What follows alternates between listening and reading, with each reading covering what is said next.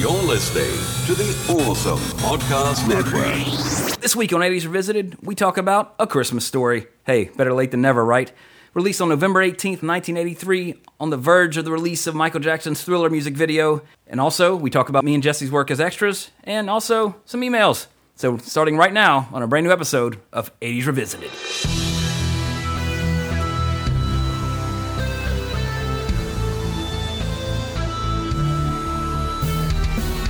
This is 80s Revisited. I'm your producer, Jesse Seidule.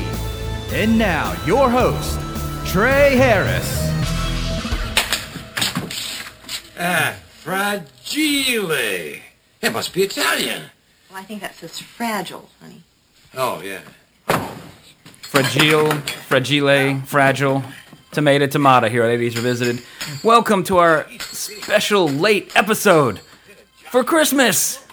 Merry Christmas, Merry Christmas, everyone. everyone. I am, of course, one of your hosts, Trey Harris. With me, as always, my little elf producer, Jesse Seidule. Yes, I am. And we're back with next our next episode, originally planned for a little bit earlier in time, but nevertheless, we did the notes, we put in the time, we watched the film, as we do every year, and multiple times for some people, of a Christmas story. So that's what we're going to cover right now, right here on 80s Revisited.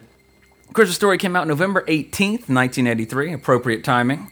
Uh, for the year, at least. Uh, IMDb gives it an 8.0. However, Rotten Tomatoes, 89% critics, and in an unusual turn of events, 89% audience.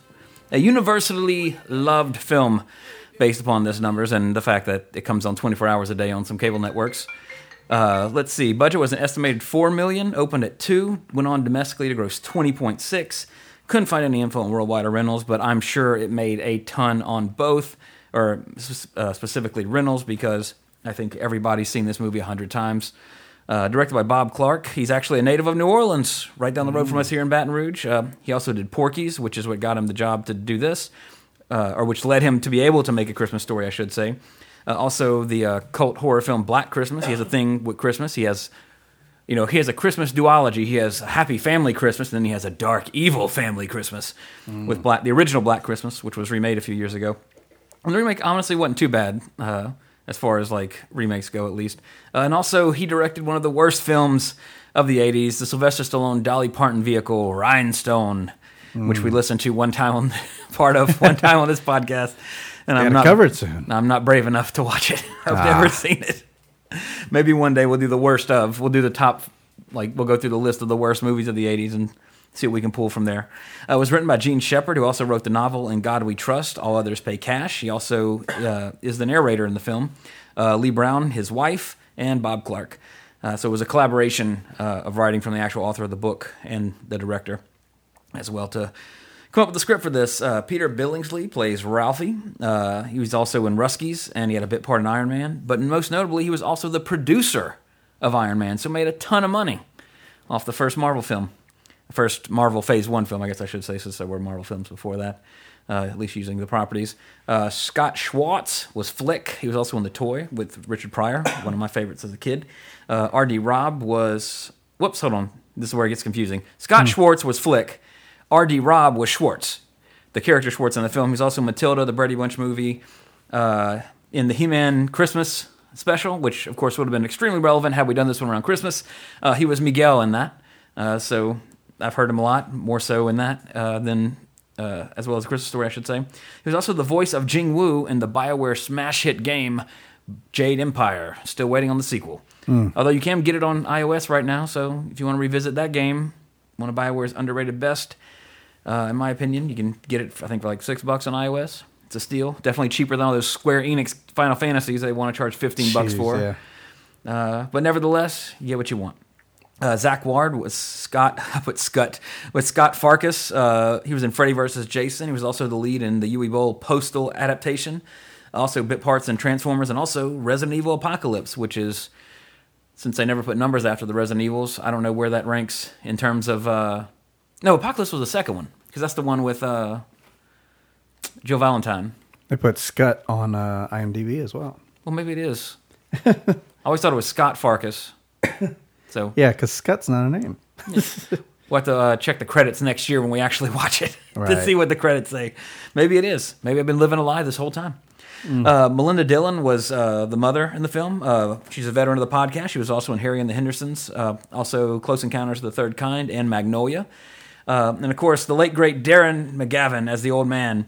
Uh, most notably, out to me, uh, Billy Madison, also the Raw uh, Raw Deal with Schwarzenegger, and uh, most of our parents would recognize him from Kolchak the Night Stalker on television, which ran for a few seasons and was kind of his big, uh, one of his big things that he did for a while.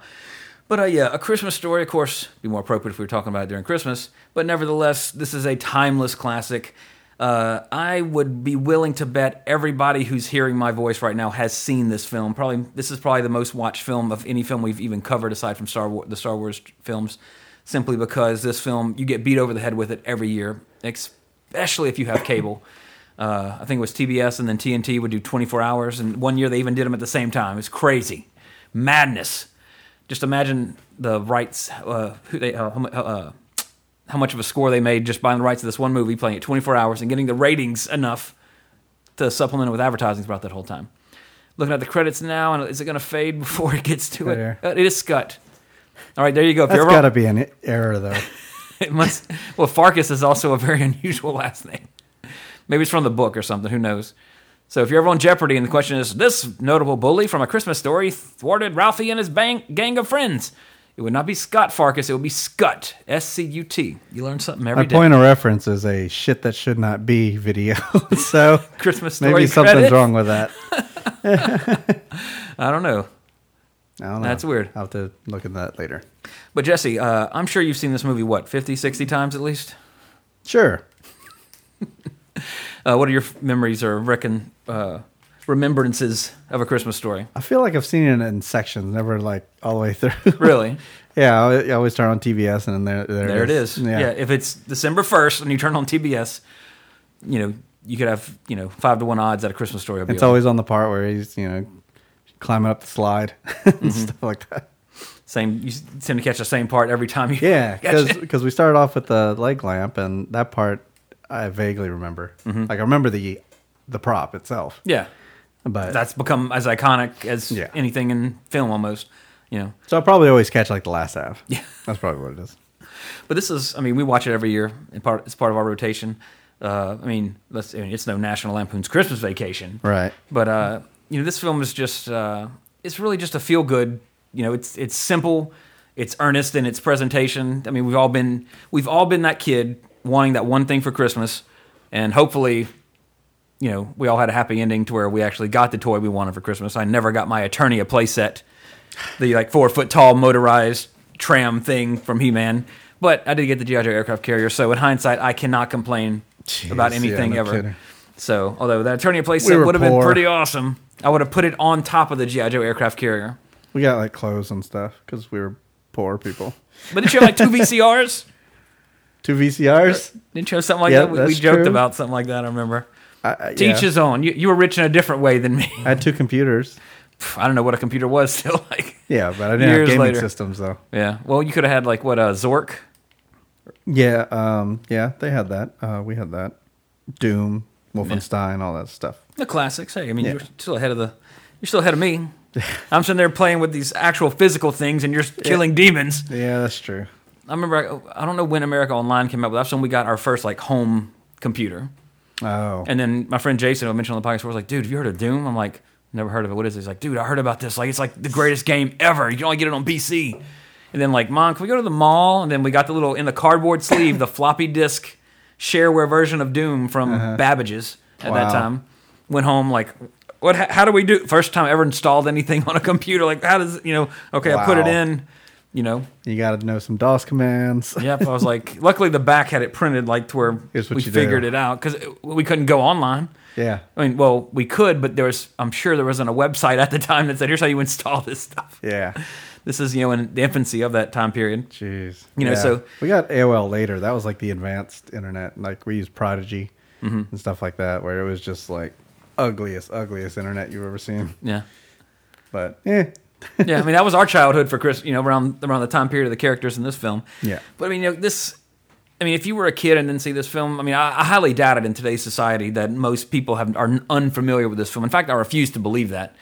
Uh, just because, again, I mean, you're beat over the head with this film more so than any other Christmas film, I'd say.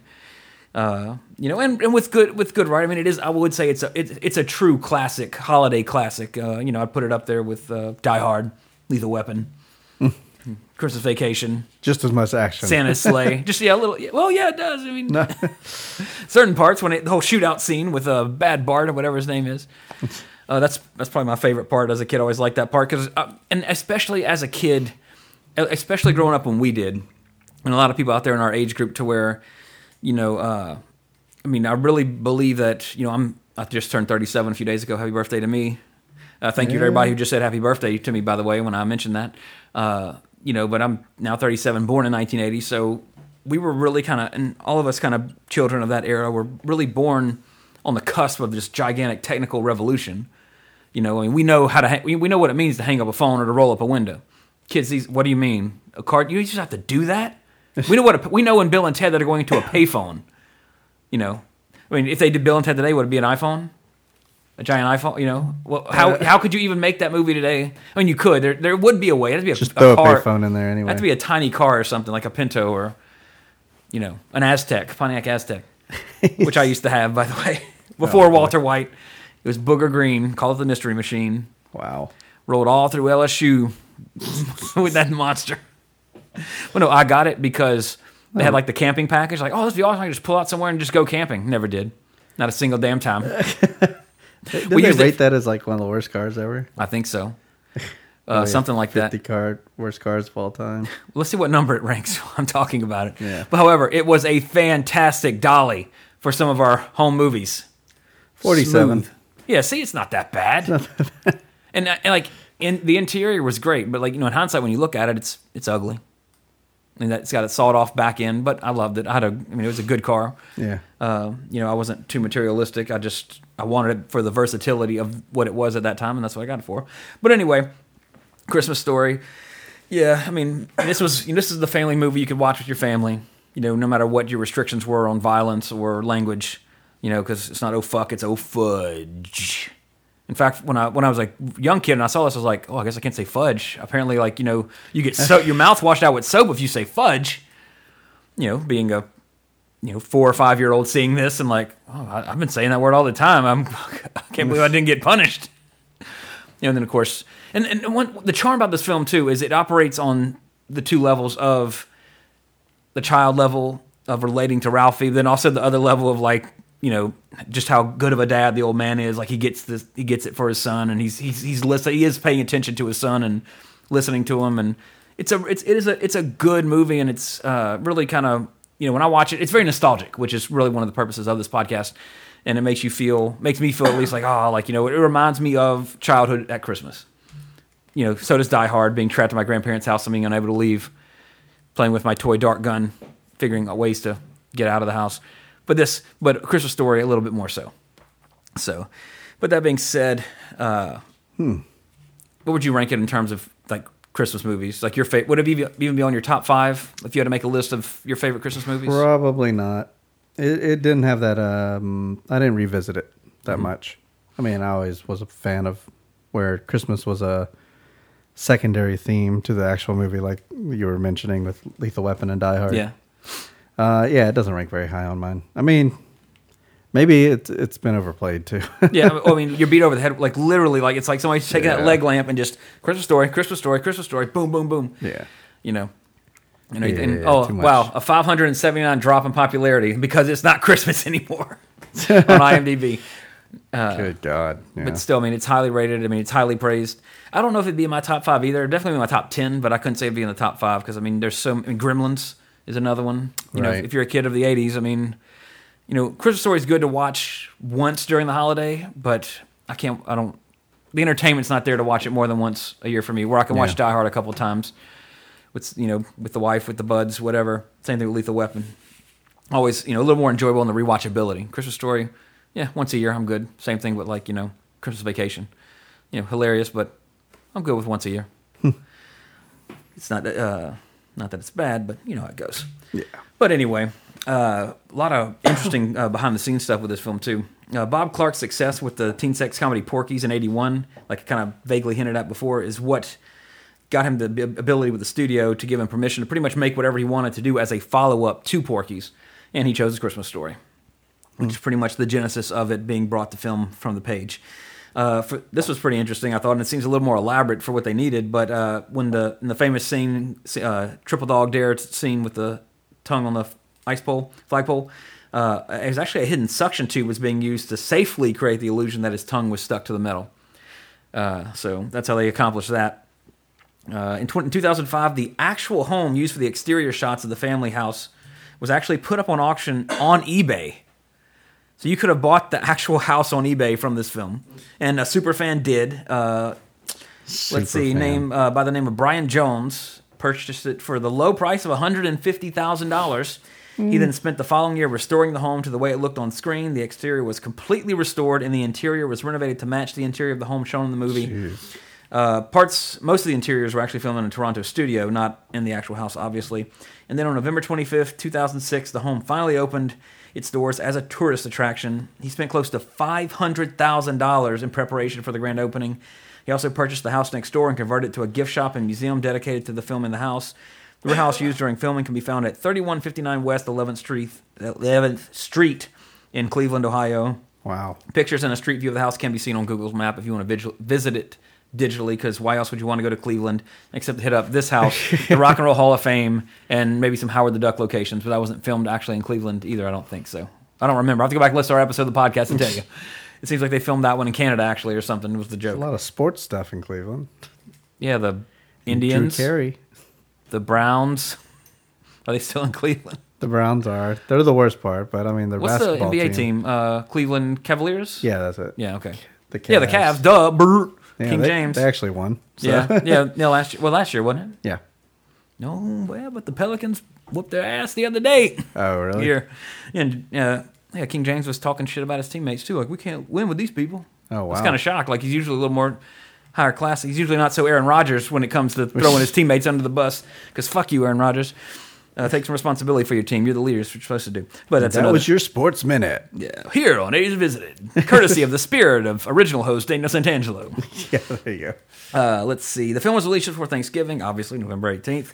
Became a surprise hit, by the way. Uh, by the time Christmas rolled around, the movie had already been pulled from most theaters because it had been quote unquote played out. How prophetic! Wow. How prophetic! prophetic, almost empathetic. Prophetic. Both. Yep, at the same time. Uh, after complaints were lodged that the, uh, at the theater uh, owners to the studio, the film played on select screens until after the first of the year in 1984. So it was beloved even then, like um, immediately upon release. Uh, when the character of Scut, as we mentioned before, Farkas first appears, the wolf music from Peter and the Wolf plays in the background. The name Farkas is derived from the Hungarian word for wolf. Uh, Ralphie says What that he Scut derived from? scat shit Scat. wolf. Shit wolf. He's a shit wolf. Uh, in case you're wondering, Ralphie mentions or hints that he wants the Red Ryder BB gun 28 times in the film. Not even a quarter of what I hinted that I wanted the castle or the Eternia playset to my parents. Didn't work. But Well, again, maybe 28 times would have got you there. no, I did. I did it like four times. That is what I'm saying. Uh, That was 28 is only a fourth of how many times I said I wanted it. I'd like to believe it sold out and they just couldn't find it. But I'm sure they probably saw the price tag and were like, nope. son of a bitch has got enough toys. we can't get another big toy. There's nowhere to put it. Fuck that kid. exactly. Because you know when we when uh, family had some financial troubles back in the day with a business that they owned, that they lost it, and uh, we had to move out of the house that we had, and all my all my aircraft carrier, all my He-Man toys, everything mysteriously quote unquote got sold in garage sale, Yeah. and I didn't have them anymore. So every Christmas, I repeatedly, well, you know, if you didn't sell my toys, Mom, I'd be, I'd be a happy child. I'd be, I'd be happier in my adulthood. And then for my birthday a few years ago, my mom bought me a Castle Grayskull and a Snake Mountain to replace the ones that they sold Oh, wow. back when I was a kid, which was a great gesture. And unfortunately, I had to have my heart broken twice because the Snake Mountain was at our denim store location in the flood, and there was no there was no saving it. But thankfully, Castle Grayskull stands proud to this day inside my closet, and I see it every day. And sometimes I take it down and play with it a little bit before work. Although uh, there's no villains for them to fight because Snake Mountain got washed away. Yeah. so they're just you know, Victory. hey, what's up? Nothing now that Skeletor is dead. I think I'll drowned. go. Think I'll go work out or something. But anyway, uh, Let's see. Uh, there's a bait, There's a big debate among like super fans of the film, and there are plenty. Believe me, if you look up this film online, about when the film actually takes place. Uh, evidence seems to point to 1939 because of the Wizard of Oz references. However, the decoder ring points to 1940. But if you look at the calendar on the wall during the first dinner sequence, you can clearly see the 1st of December falls on a Friday. December 1st fell on a Friday in 39, not 40, as was previously accepted. But Bing Crosby's version of Santa Claus is Coming to Town wasn't released until 1943. So you know what? Who gives a shit? Yeah, that's what it is. It's anachronistic. It's just you know, just it takes place in the good old days. Right. Let's leave it at that. We don't need to know the exact year. And I thought I think the most interesting fact about this film is that it seems like you know, duh, but this is what inspired the Wonder Years. Hmm.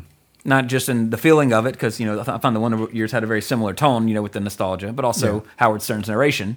And speaking of Howard Stern, he went on to play in the sequel to A Christmas Story, which I don't think anybody's seen. No. So uh, yeah, well, let's see. Uh, in the book, in which again the title, if you wanted to read it for whatever reason, even though you've seen the movie a million times, "In God We Trust, All Others Pay Cash."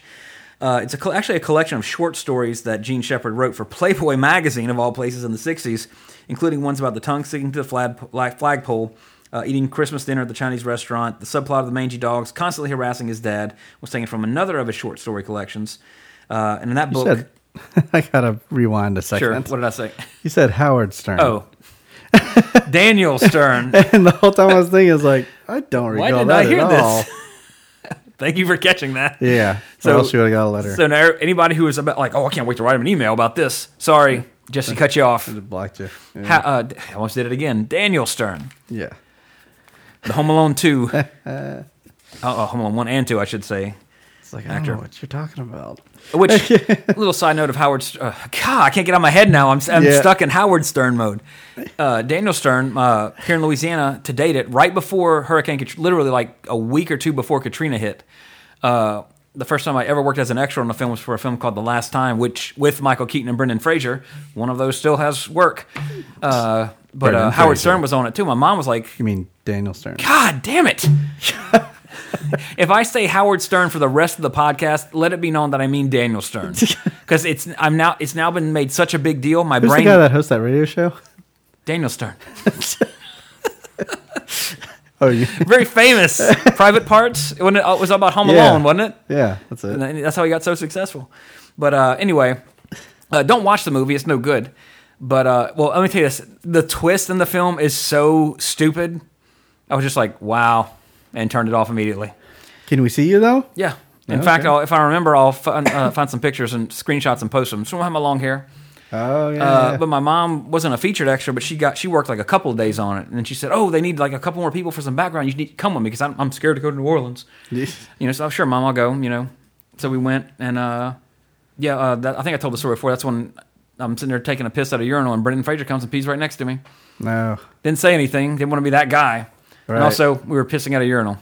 So uh, He was really hoping you'd say something. I'm sure. we're like, God, this guy's cute. Wish he'd say something. Nah, of course not. We miss you, Brandon. I do at least. I think. I think he needs a comeback. I don't think. I don't think he was ever bad. He found his niche and he wrote it into the ground, Yeah. or niche, whatever you want to call Yeah. it. Niche, niche, fragile, fragile. It all comes full circle in this podcast. but uh, yeah, Michael Keaton, short. You know, surprisingly short. But anyway, but, but how? Uh, I want to say it again. Caught myself. Daniel Stern. Mom said he was one of the nicest people like in terms of like I mean that was we never had any kind of experience on an actual movie set. Sure. But she said he was like super nice, like he he like greeted everybody in the room like he said like he like uh he recognized mom the second day and like said, "Oh, how are you today?" and like he was very personable and just extremely nice. I think most actors are that way. Um, I, I like to think that, but I, you know, we show those horror stories. But again, they're people. Yeah. You know, there, there are days when I when I come home and Alden's like, "Hey, baby, what you? I'm like, "I'm fine, you know, whatever." yeah, exactly. Some days you just don't want to be fucked with. Yeah. you know. So, but uh, she had nothing but good thing to say about him. Michael Keaton was just quiet. Like I want, like I was like, oh my god, it's Batman. Like I'm in my mind, I'm like I'm Bat. Every time he walks by, I'm Batman. I'm Batman. Didn't say anything, but you know, it's, it's still you're in the presence of Michael Keaton. Even back then, you know, and I, I had respect. Uh, Beetle, you know, Beetlejuice, you know, Yeah. there- Beetlejuice was standing right next to me. Yeah. You know, it was great. It was awesome. Uh, like I said, you know, him standing next to Brendan Fraser, it's pr- pretty stark height difference there. Yeah. But uh, he was Keaton was just really quiet and just came in, did his lines, and that was it. and then uh, but it was, it was a cool experience. Like I, I don't ever want to do it again because it was a cattle call. You know, we're sitting there for hours. And again, this is pre Katrina, pre iPhone, and all that shit. So you know, I can only play Snake for 30 minutes on my old phone before the battery would die. And, you know, oh, I forgot to bring a book. You can't leave to go get the magazine stand or anything like that. So, So you got to sit there and talk to Birdman. well, we all we had to sit in the room with all the other weird people, Oh, oh, yeah, all the weird extras.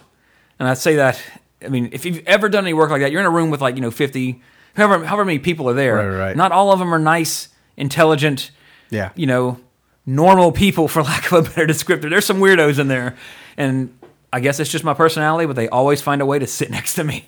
The last time I did extras work was a cattle call, and that cut it off for me. Yeah, I was just I don't want to do this again. The other times I did, it was great because it was just me and the cat, you know, the cast and you know, that crew. No, if I was hanging out with Michael Keaton and Brendan Fraser, Yeah, wow, this is great. I need to do this more often. But it was just like, you know, but uh, this, of You course, know. this is post Batman everything for Keaton, but also Yeah. pre his resurrection of sorts. You know, I mean, because now he's huge. He's as big was that now. your as- first time doing it? Yeah, on a, like on what I would say an official movie set. Yeah. You know, Did you do it after that?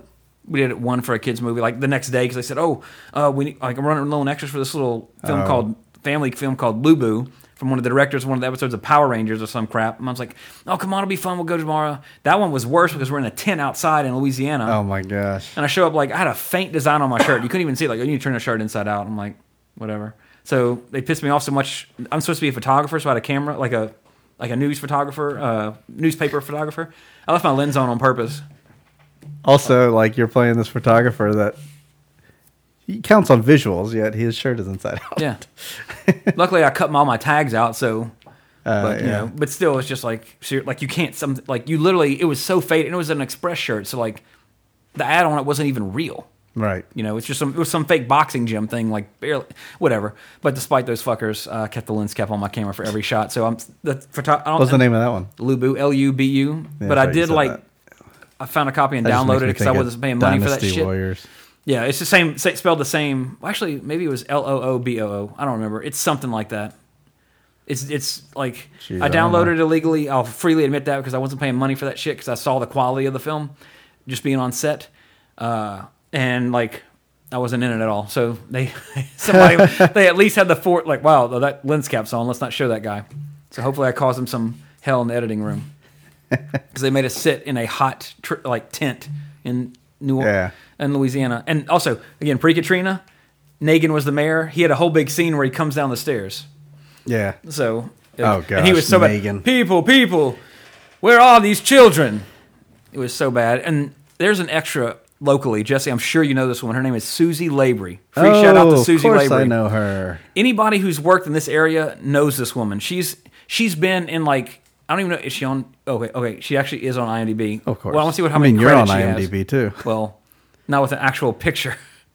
This- true. Go to Oh, cre- like cre- Only Okay. 34? Oh, but she's uncredited probably. A, a hundred plus yeah. times. Like if there was a movie filmed from the dawn of time anywhere in Louisiana, she was an extra in it. yeah. But- I mean, she's been in a lot more than this. But this is what makes me like recognize her all the time. She's very nice in person. Like I don't have any complaints with her like personally. But on this film, this Lubu kids film, like she's just supposed to walk down the stairs and keep walking when the mayor comes out. No, she like went. There's I I'll have to find them. There's shots online where like she's basically perched on Nagin's shoulder. Like she's in the like she made sure that you saw that she was in this film, despite the fact that the the assistant director like said, "Ma'am, can you move over, please?" You just keep walking, and she just kept doing it. And I'm just like, "Oh my god, this is so." I was inside. I'm just like, "This is so funny.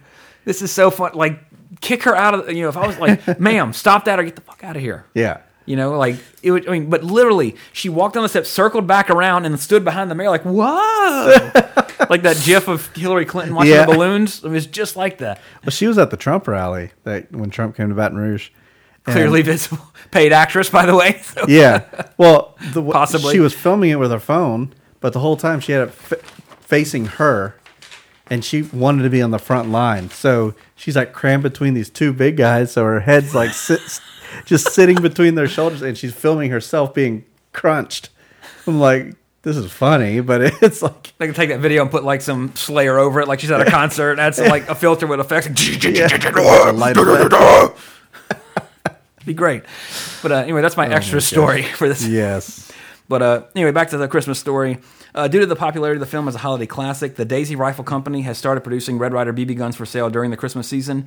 As such, it's become one of Daisy's best-selling rifle models.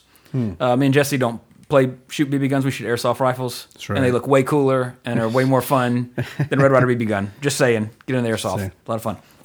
Uh, the Chinese restaurant is named Bo Ling. Uh, there's a neon sign across the top of the storefront that reads bowling, except the W is not lit. Oh. Uh, I, I never caught that until this time because I watched it in 1080p for the first time ever. Uh, and I was like, oh, wow, yeah, it's clear, it's clear as day that it's, it's a bowling, Bowling. alley that is now a, Chinese restaurant. a racist Chinese restaurant in this film.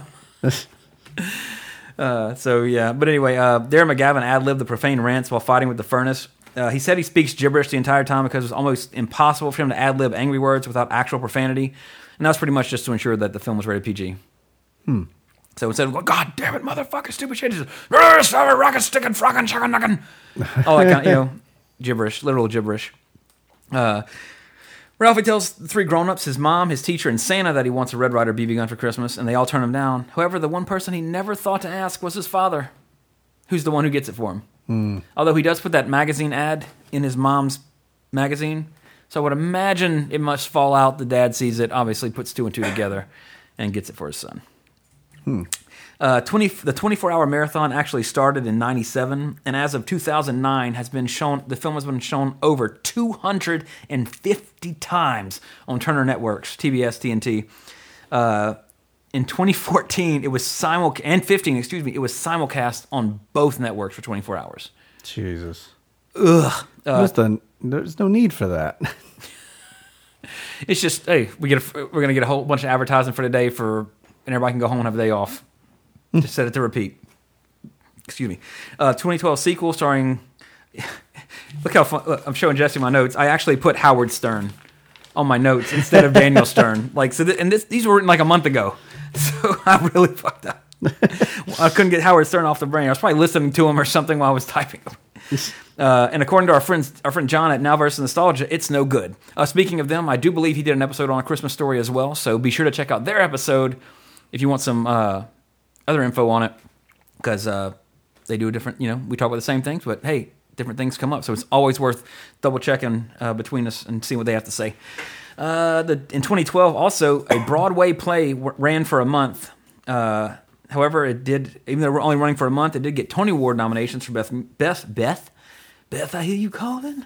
Best musical, best book of a musical, and best original score written for the theater.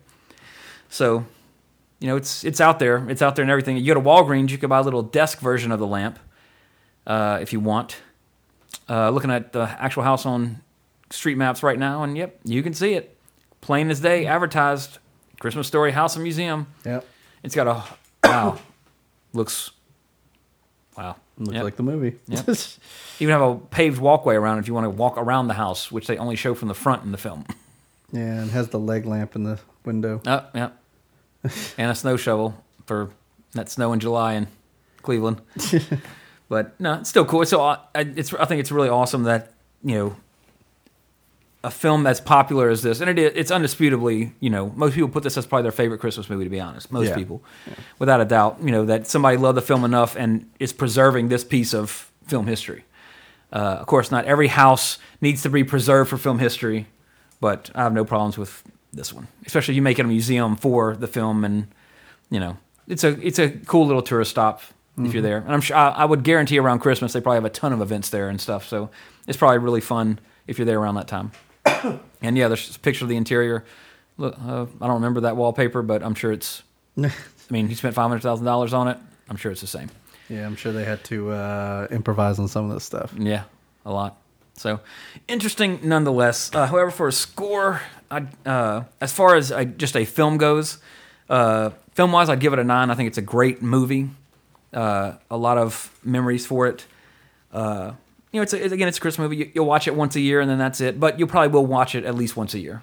You know, you will revisit it uh, at least once a year. Most people will. Uh, actually, everybody probably will because it's inescapable. You'll go into a restaurant and on TV they'll have it on the channel playing a Christmas story. You will see this movie once a year, whether you like it or not. Somehow, some form or fashion, you will be exposed to it. Uh, now, if only we could get that advance with Die Hard.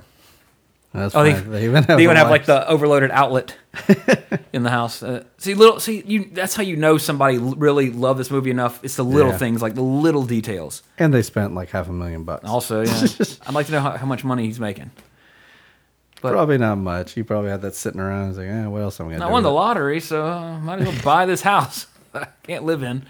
There must be the gift shop next door. I would guess. And there's even a na- in the gift shop. There's even a National Lampoon's Christmas Vacation department, Yeah. so you can get all your Christmas movie needs. Uh, wow, a line to get in This around like- Christmas time. I guess This is like an anti haunted house. it's the exact opposite. no, see what they should do for Halloween, they theme it, you know, scary. But however, uh, conversely, speaking of that, uh, I'm not sure. I think it's it's somewhere in Illinois, maybe, or it's somewhere in the Northeast. Uh, somebody bu- built a replica of the Myers house from Halloween, and they do all sorts of events in the month of October for it. Hmm. So, th- th- you know, there is a place to go for that. oh look, uh, they have Scott Farkas's fox hat, Oh, and they spell it Scott. no, must be that's it. Yeah, The museum says it. It's, it's officially, permanently Scut Farkas. So enjoy that. Huh. But uh, anyway, uh, I give it a nine. Jesse, you've seen it enough to give it a. You've seen bits, bits and pieces to at least give it something sort of. yeah, six score. point eight. There you go, straight from Jesse's mouth. Cut the difference. We'll say it's worth a seven and a half. The official '80s review is a seven and a half. well, let's just call it that. Uh, let's see. Back to the Future. Lots happened since I actually wrote this that we talked about last week. but uh, in general, uh, literally finished Resident Evil 7 yesterday. Mm-hmm. Fantastic. If you like Resident Evil, this is a step back in the in a good way to Resident Evil 2, 3. I mean, That's cool. uh, it's not like four was great for what it was, but then five and six just got you know there was no scare, there was no tension, even. This one, you open a door, there's a leech monster. Like I jumped countless times. And this is the first game where you could play entirely in PSVR. Yeah, Even yeah. Wish I that'd had be a it. fun experience. I was telling my friend Jason, like, if it wasn't so damn expensive, like, I would buy it just to play this game because, like, Yeah. just playing it in my room, in my, granted, I got a big TV. Like, it's it's terrifying. Like, you'll be walking, all of a sudden, you'll hear a noise, and like, oh shit, you know, this is a game where like you go into a room, like, Yeah. there, it's a mechanic to close the doors behind you, like, Ah, so like, and on one hand, it you know it works for the gameplay, but like a monster's coming, I'll just run to a room and shut the door. He, he won't come in. Hmm. I mean, which it's a leech monster, so they're not intelligent enough to open a door, but they can't break them down either. They gotta have something in there to break a door. Yeah, you know, but I mean, I'll be like, and they do a great job because usually you'll hear them like form, like you hear, you know, okay, oh, there's one around. But then, like you'll be, you'll go around a corner and there's just one standing there, just not making any noise, just like waiting for a noise to come at you, and it's like, I mean, genuine fear. Like immediately turn around, run back, not waste them. eh, This is a this is this is back to the Resident Evils where you don't you you do not shoot a weapon unless a you're sure you need to, and b you're gonna hit them. It's like that Alien game then. Yeah, I never finished that one. Yeah, I never finished it either because it felt like a lot of repeating. like That's like I got to like the th- I guess third, fourth level. Like I didn't even I haven't even seen the alien yet. oh really? Yeah, but it's just Oh, like it was just same time. monotonous. I mean, it, has good tension, but again, nothing in my at least in my I've heard I've heard this too. Like some people see the alien all the time. Some people see him like once or twice the whole game or something like that. Like oh, just Oh, geez. based on where they're going and where the AI for that is sending the alien. Yeah. based on what you're doing. You know, but it just it, it seemed very repetitive to me. Uh, Mm-hmm. just like okay, I got this power source. I went over here, nothing's happening. About Yeah. here, nothing's happening. Uh, you know, so I, I still have it on Xbox. I, I, want- I want to finish it, but I started? Final Fantasy 15. By the way, that's my next thing. Uh. In a nutshell, Resident Evil. If you like Resident Evil, you should play this game. Only play it at night and just enjoy it. Uh, it's it's it's it's really good. Like it's you know uh, they had the PT thing, which was you know supposed to be the evolution of Silent Hill, and you could tell that they the PT heavily influenced Resident Evil Seven.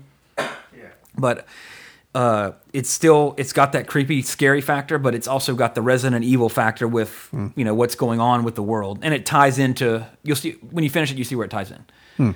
Uh, but if you like Resident Evil, if you like the old, remember that actual fear you had playing the old Resident Evils of you know Nemesis hunting you or you Yeah. walk around a corner there's a tyrant like this seven captures that again. So it's it's it, it went back. The, the game went Resident Evil went backwards for the right reasons because it's no this is not an action game. Once you beat it and you get infinite ammo, you can play it as an action game and just run through it and blow everything away. But uh, It's fantastic. Uh, and then I started Final Fantasy 15. I'm like five hours into it. I haven't even boarded the ferry yet to the next area. I'm still just like doing hunts and just Oh, uh, interesting. getting uh, items and the dots on the you know all that kind of Oh, stuff. okay. I know what fairy you're talking about. Like literally at the beginning of the game. Like I'm still in the first area. Yeah. Like taking the car. Oh wait, I didn't get this. Oh, there's a quest up there now. Let me grab that. Uh, just taking it slow for myself. And then, uh, of course, last week we talked about my top ten films of the year. I have seen some other ones that have been considered for the Oscar. Uh, other notable films, at least. Uh, I saw Monster Calls, which was fantastic. That would definitely I'd throw it in my list somewhere. And I don't have my list in front of me. I don't remember what I wrote, but it would be on Right. there. Something would come off to make that movie be somewhere on there. Fantastic. It's like an adult fairy tale. An adult, I mean an adult in terms of the subject matter. Uh, I don't know if I'd let kids watch it because of what the movie deals with, and that's not in a it's not in a bad way, but it's it's heavy. It's not scary or anything. It's just I, I, I- it's what heavy is the best, best way to put it in my opinion. It's it's just it it's it, it deals with some real life issues, but it does it has that fantasy aspect to it, which makes it really good. It's so weird that I haven't even heard of this. Like until you mentioned it. I don't either. Like I think I mentioned on the podcast or to one of my other friends uh, when I just heard like, oh, it's, it's got the chick from Rogue One and Liam Neeson's in it, and it's called A Monster Call. It's supposed to be really good. I'm like, okay, is it like a rapist? Like is she, Liam Neeson trying to rape her or something, or trying to kill her? Like you know, a monster calls. No, there's an actual monster in the film. So it's it's it's it's fantastic. I personally absolutely love this film. Probably the best child actor I've ever seen in anything. Uh, also saw Manchester by the Sea. Uh, I'll never watch it again. But uh, Yeah. there's uh, Casey Affleck. I'm, I mean, he's gotten a lot of like, oh, you know, they got the nomination and all that for best actor. I've, I've seen better performances of the year, but there is one scene in this film for both him and Michelle Williams that I'm pretty sure those are the two scenes for each for each of them that got them the nomination, based on that one scene for each of them. Just uh, how intense it was. And again, it's not a bad movie. It's good, uh, but it's not a movie you're going to watch more than once. There's no need to. It's Yeah. a and it's it's a little slow. It's a little long for what it is. But however, it is good. I wouldn't put it on my top ten list. Uh, but it is a fantastic film. But my my tastes personally are more, you know, I lean more towards Rogue One and that kind of an Arrival than, you know, stories about uh, you know stuff taking place outside of Boston, that kind of stuff. But uh, also uh, another big Oscar contender, uh, Moonlight. Saw that one uh, just was it no night before last. Uh, I don't know anything about this film going into it. Just that it's gotten a ton of praise, and the guy I forget his first name. It's uh, something Ali from that's been in like everything this year Yeah, he has been. uh, is in it. That's all I knew about it. Uh, fantastic film. Uh, it again. It, I wouldn't put it on my ten favorite of the year because it's it, it's a real movie. It's a very honest, earnest movie. If that makes any sense. And after you see it, you'll anybody who sees it, I think you'll understand what I'm saying by that. Uh, it's a it's basically just a, a film about you know finding out who you are Uh, and it's just it's solidly acted. It's exceptionally well done. Uh, and when and it again, it just the direction, the musical choices in the film, it all feels like very organic and real, like almost documentary esque for the most part. Uh, but it is it's way better than Manchester by the Sea to me. I thought, uh, and I really hope. I mean, there's, there's uh, to me there's a lot of competition for the Oscar, but more so in supporting roles. I think there's a there, for both actress and actor are really heavy this year with just like really good performances. Where I think there's notable exceptions for the actor and actress stuff. But uh, again, I haven't seen everything yet, so I can't say for sure. That's just again my opinion. But uh, basically, in a nutshell, Manchester by the Sea. If you're not interested in like a talkie, like a long drama, yeah. skip it. It's nothing. A lot of the nominees are like that, though. for the most, there's usually like that. But now they they now they have to have ten. Yeah. They have like they the only one. have nine, right? Did they? I thought they uh, they can have they can have Yeah, up to ten. But this year, I think was nine. because I mean, Arrival's up in there, uh, some stuff. Uh, so you know, they, they it, it crosses a lot of boundaries, or uh, a lot of uh, genres, I should say. They're right there in the corner, actually. La La Land, Arrival, Lion. Haven't seen that one yet. Hell or High Water, Hidden Figures, Moonlight, Hacksaw Ridge, Manchester by the Sea, Fences. Okay, out of all those, I've seen everything but Fences and Hidden Figures. I mean, uh, actually, I haven't seen La La Land yet. I'll be seeing that soon. I know you, you've seen it. Yeah, I've seen it. Haven't seen La La Land, Lion, or I saw Fences Lion. yet. I saw uh, La La Land, Arrival, Lion, Hell or High Water, and Hidden Figures. I haven't seen the bottom four here. So out of those, which one's your Out of these, your personal favorite? And then personal the one, favorite, and then the one, and the one La I think is gonna Oh, yeah, same, La La one Land the same. takes both for me. I mean, it's mean, probably going to win. I, I mean, made a musical, so I mean, if you're a betting person, that's the one to bet on. for sure. Yeah. Although, uh, that's the one I think will win, but I would not be surprised if Moonlight wins simply because of the relevancy of the subject matter. Sure. Because Yeah, you know how, you know that. how Oscar is. I know Like, how. Yeah. You know, like oh this, yeah this this movie these other movies might be way better than this one, but this one's relevant, and that's Here's usually what can take it. vote for. Yeah. Yeah. Like type of thing. So I would not be surprised. It, and you know, out of the ones listed, my favorite of those is probably Hell or High Water. I just absolutely love that movie. But is it you know what you would consider an Oscar Best Picture? Probably not. You know, Yeah. just because you know, because I mean, all the ones I've seen on that list, they were all great films, but they're all yeah. pretty That's different the too. They're all. They're Yeah. all so far so, So, good. It's really hard to say, but I wouldn't be surprised if it's, I think it's, it's gonna be La La Land. I think it's that the forefront, but I would not be surprised at all if Moonlight takes it. Again, because that's how Why haven't you seen that yet? Just wondering because you watch a lot of movies. it's still playing at Perkins Rowe.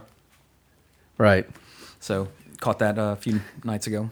Because uh, you know, uh, well, Perkins is kind of the biggest theater that does it locally. But whenever like they announce the Oscars, that's when they kind of like bring them back, bring them back for people that because obviously there's interest. Oh, I didn't see that. I want to see what's the Hmm. Yeah. deal that about one it. was just released at the end of last year anyway. So Yeah, but it's good. It's I, I would recommend like again Manchester by the Sea. Eh, it's you know if you like, you know if you if you're interested, read the description about it and then watch if you're interested. It's not a must see. I mean, I'm gonna watch them all just because oh, every year I try to watch them all. yeah, I mean it's a good practice so you can give a good opinion. Yeah. know.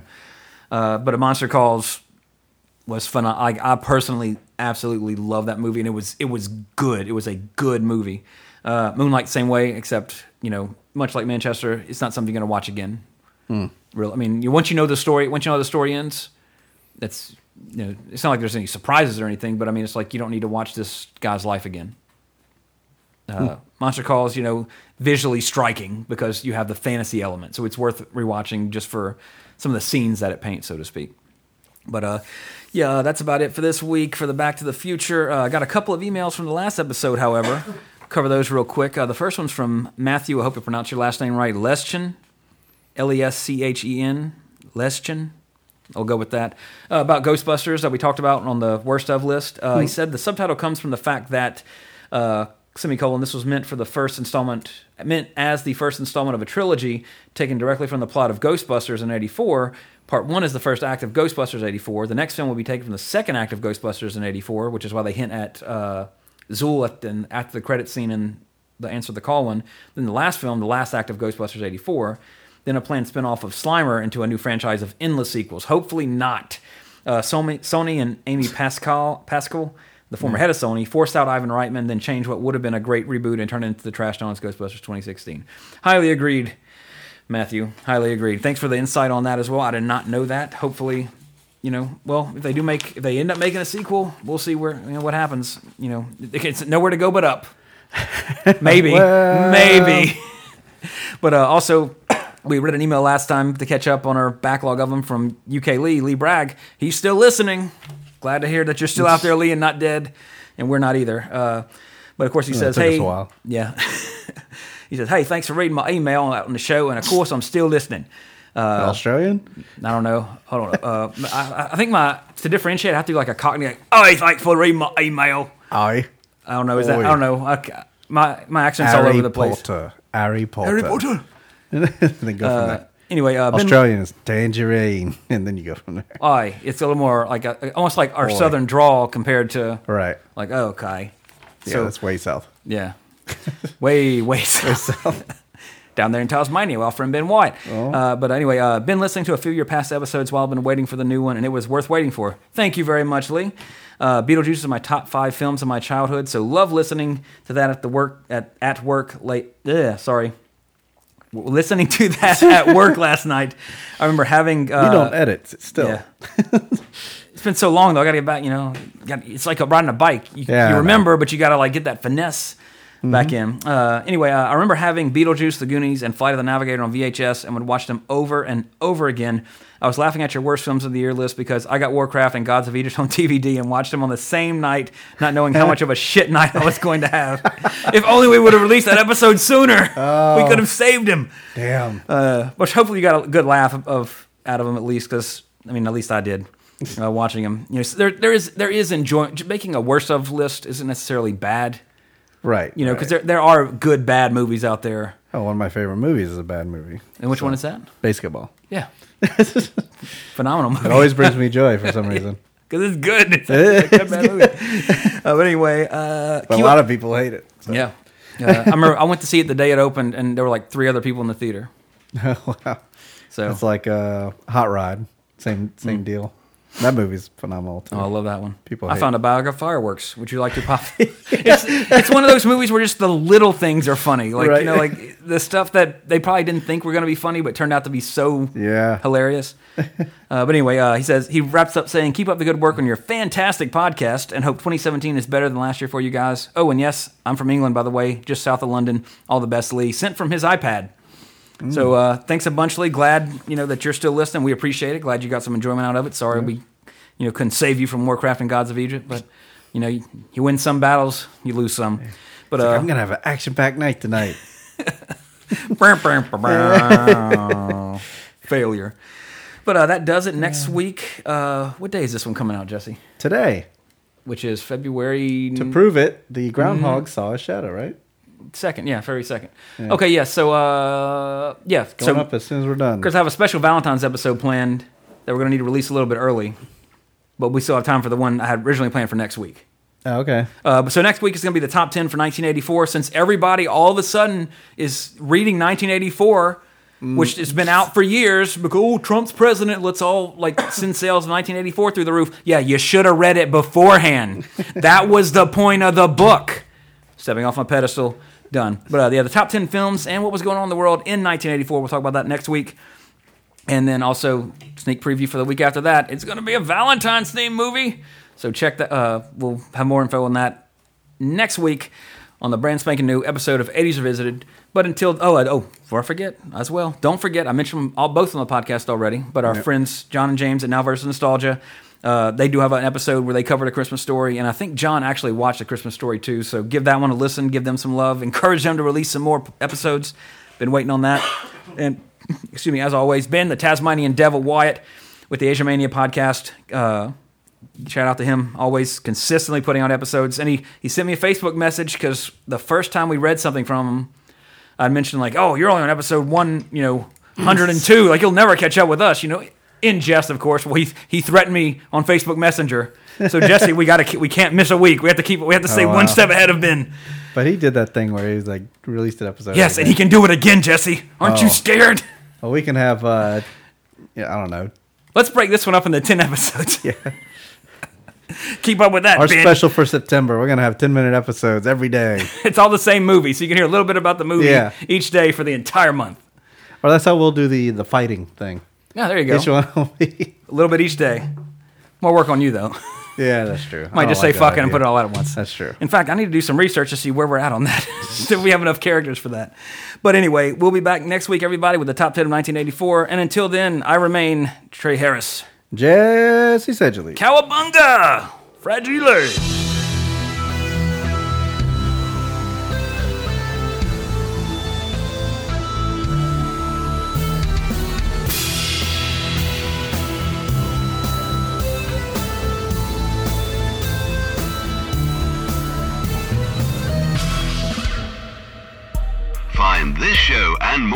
On facebook.com slash awesomepods and follow us on Twitter at awesomepods.